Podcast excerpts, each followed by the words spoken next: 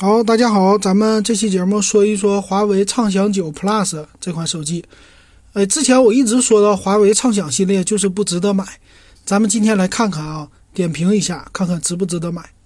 首先，这个手机的造型方面，它的正面啊是个异形全面屏，然后上下边呢有大黑边，嗯，还算是半对称吧。然后上边的感觉。上面留出来的中间那个位置是前面有两个摄像头，嗯，这个位置中整个的屏幕啊样子是中规中矩的一个样子。那背面呢，它是一个双摄竖着的，然后中间是一个指纹识别，正好和我们昨天点评的华为不是联想的 S 五 Pro，他们俩其实有那么一点像，反正那些元素都是一样的。也都是强调一个四摄像头的，咱们来看看啊。那这个外形呢，我觉得还是好看的，因为毕竟嘛，畅享啊，华为家的任何一个手机，他们的外壳主要是这外壳好看。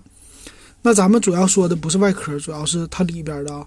那机器的颜色，背盖呢是有黑，叫翡翠绿，还有金色，还有一个用的最多的渐变色啊这种。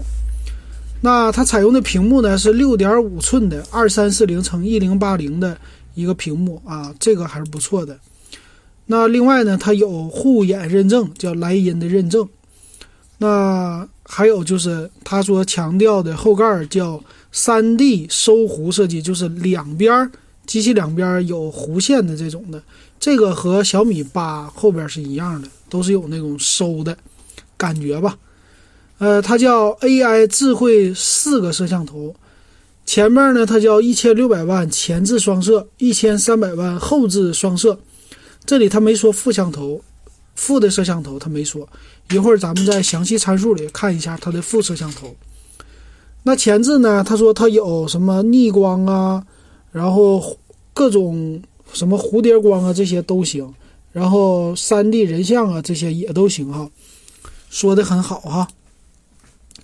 呃，另外呢，叫什么手持防抖超级夜景，这个它的宣传文案呢，看起来是和他们最新的 Mate 二零做起来都是一样的。以后基本上都是宣传夜景好，前景呢也很好啊。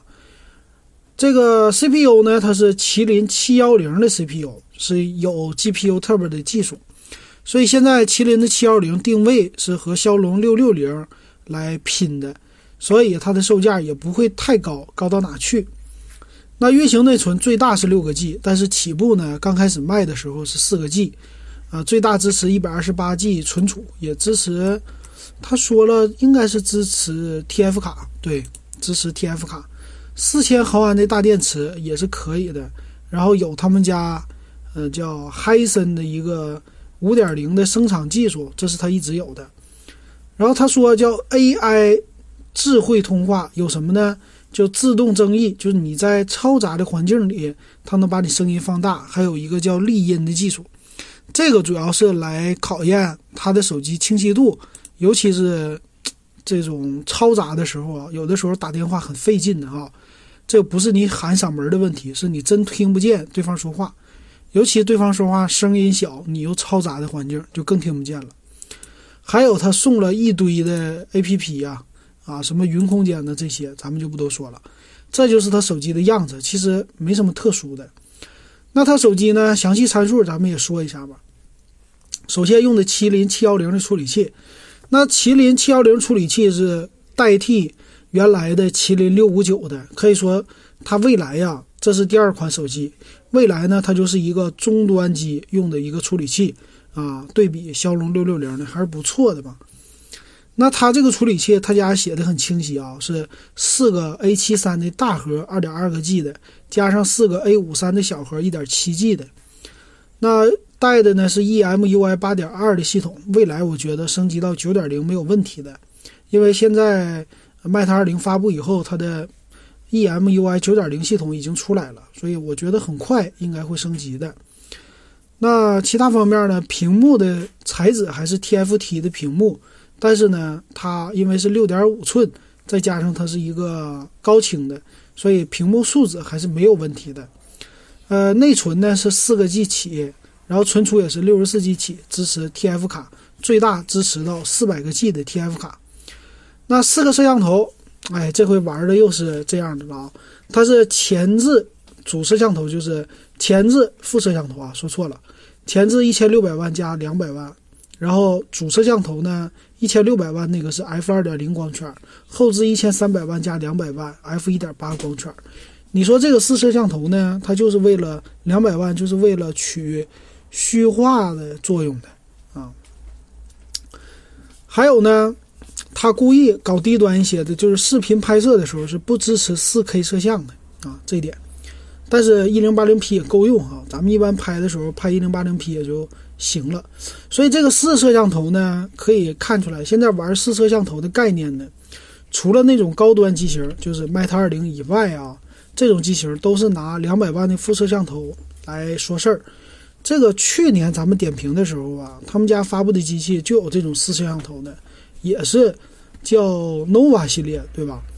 那现在呢，他再把这个拿出来，其实这个技术已经很多了，也不算什么一个卖点了，我觉得。那蓝牙方面用的是四点二，WiFi 呢，它没有说是单频还是双频，那暂且只能按照单频来算了。但是我估计应该用双频才对。呃，保留了三点五毫米的耳机接口，机身呢厚度是八点零五毫米，稍微厚一些。重量一百七十三克，也稍微重一些。四千毫安的电池还是不错的。那再来说售价，售价呢？这回啊，它还是比较入门的吧。这个畅享九 Plus，它呢是四加六十四 G 版，卖到一四九九。现在买呢，送你大礼包和自拍杆。然后四加一百二十八 G 呢是一六九九。那现在来看啊，咱们就对比一下。一四九九四加六十四 G 的售价跟谁比呢？是跟，呃，骁龙六六零处理器的手机来比，嗯，跟他们自家的荣耀系列比呢，还是稍微偏贵。但是我感觉它偏贵的，呃，价钱没有以前那么不靠谱。我觉得如果你喜欢的话，花一四九九，或者呢，它要是现在因为它赠的优惠券比较多嘛，力度比较大。如果你特喜欢的话，刚开始买反而还是有优惠一些的，比如说送个自拍杆儿，然后叫什么三千七百元优惠包，还有前一千名晒单送一个移动电源，这种的呢还是行的。但是整体这机器也用起来和骁龙六六零的手机的体验来说，那我还是觉得就他们家的荣耀系列和小米呀，包括。呃，最新出来的 OPPO 和 vivo 啊这些手机啊，相比的话，它的竞争力其实不强的。但是呢，比他们家之前的定价好多了。所以这个呢，可以作为一个备选机，但不是一个首选机型啊。因为备选的只是说啊，我喜欢华为这品牌，或者说有的人因为他不知道配置，没有详细的看配置，只是去了，只是去了店里吧，啊，一眼就相中了，一眼的话就觉得。第一眼看外形就觉得还还不错呀，这机器有什么七幺零的处理器，是不是骁龙啊？啊，有可能就这么被忽悠以后买了啊。但是还行，坑的不多。呃，值不值得买？最后说一句，我觉得论性价比方面不值得买。好，那咱们继续。